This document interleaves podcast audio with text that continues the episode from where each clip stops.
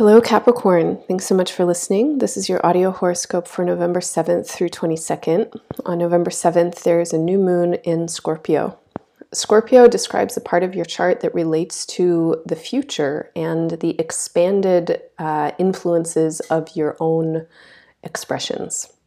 So, this is where your chi, your energy, your offerings, your interests get, they, they kind of ripple out. They affect the people around you, they affect the people that those people know. You get either opened into opportunities for friendship, for new connections, for new acquaintances, or you get feedback from those places. And in this way, this is the future. It's kind of what you're building with your own energy. And with this new moon, um, you are ready to start something new.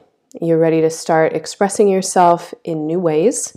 You're ready to start feeling your energy expanding out and connecting you to people differently. Um, I think you want new networks, maybe new friends, or the sense of community and friendship that is updated for who you are now.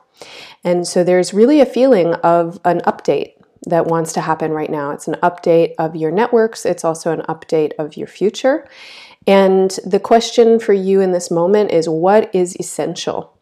What is essential about your person and your being and your identity? Commit to this and really be this. And when I'm asking what is essential, I'm asking what kind of radiance are you here to exude on this planet? Not what are the tasks or the jobs or the things that you want to accomplish, but who are you really? And uh, as you've been going through this, you know, never ending Pluto transit through your sign. There's still uh, another six years until 2025 when Pluto leaves your sign. It entered in 2008. This is forever um, you are just getting transformed from the inside out. And uh, it's like an x ray. And whatever is being revealed to you that is superfluous, that's unnecessary, that's harmful, um, that is counter to your actual intention, let it go. But keep what is essential.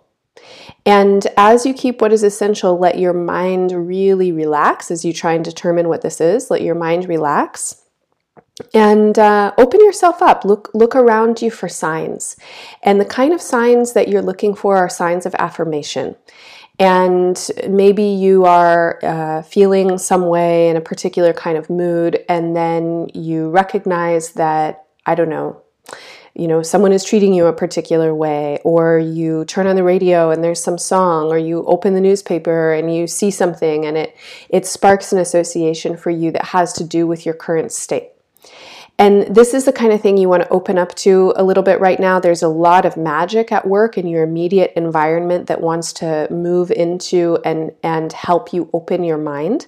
And the way that this magic works is through symbolism, through sensation. It is not linear, it is not logical, it does not happen through words. So, open your mind, let the periphery of your vision get real soft, and notice what comes in as signs.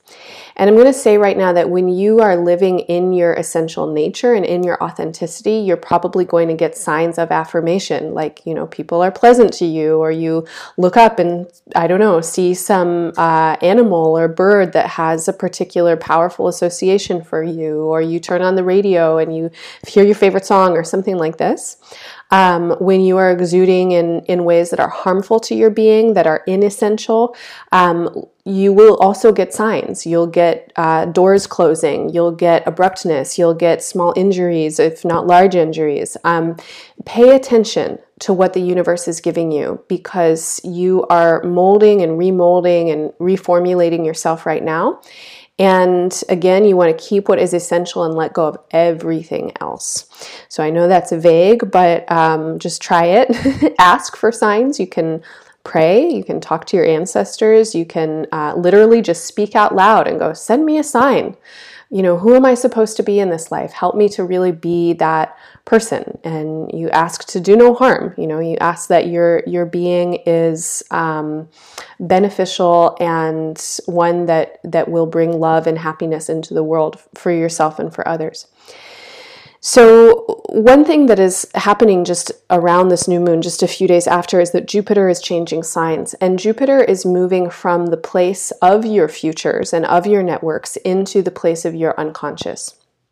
So, this is the end of a, year that may have brought a number of projects or relationships or um, other kinds of experiences to a close and really kind of shifted your understanding of who and, and what your networks were and are, and uh, how and what the future is going to be. So you may have, um, and this may have been joyful, and this may have not been. I don't, I don't know for you, but there's probably been some closures and some recognition that um, you know things need to change, and you may have already stepped into the new iteration or these kind of new ways of being. And over the course of the next year, um, again this this idea of the unconscious being a place that is now expanded and being shown to you this is going to get amplified and magnified. So when jupiter enters into the space of your unconscious you can learn a lot from your dreams. You can again be on the lookout for symbols because the unconscious manifests all around you, and whether or not you're aware of it is something else. But this is a great year as we get into November, from November of 2018 through December of 2019 to develop a meditation practice if you don't have one, to really commit to your practice if you do have one, and to adopt other kinds of practices that will allow you to touch into the unconscious stream of consciousness writing, um, any kinds of associative practices, creative uh, practices where you don't have an outcome. You are not here to like get anyone to approve you or validate your creativity. It's just you need to express get a little notebook, put it under your pillow, and when you wake up in the night with some strong image from a dream, just write it down. You don't even need to open your eyes, just kind of scrawl it on the page. There's a lot of information that wants to come through for you in the next 12 months, and you want to be available to it. You want to be open to it. And some of what is is happening here is helping you reconnect with what I'm going to say is your true home. Um, many of you might have have moved or be moving, um, or or somehow have shifts happening in your home space or with your family, um, or if it's not that literal, that there could be, um, you know, just a lot of sensitivity to what's happening in the world right now, and really feeling your sense of belonging um, shift and evolve but uh, what's coming for you in the next year really wants to help you expand and root and and come back and I'm saying return to your true home.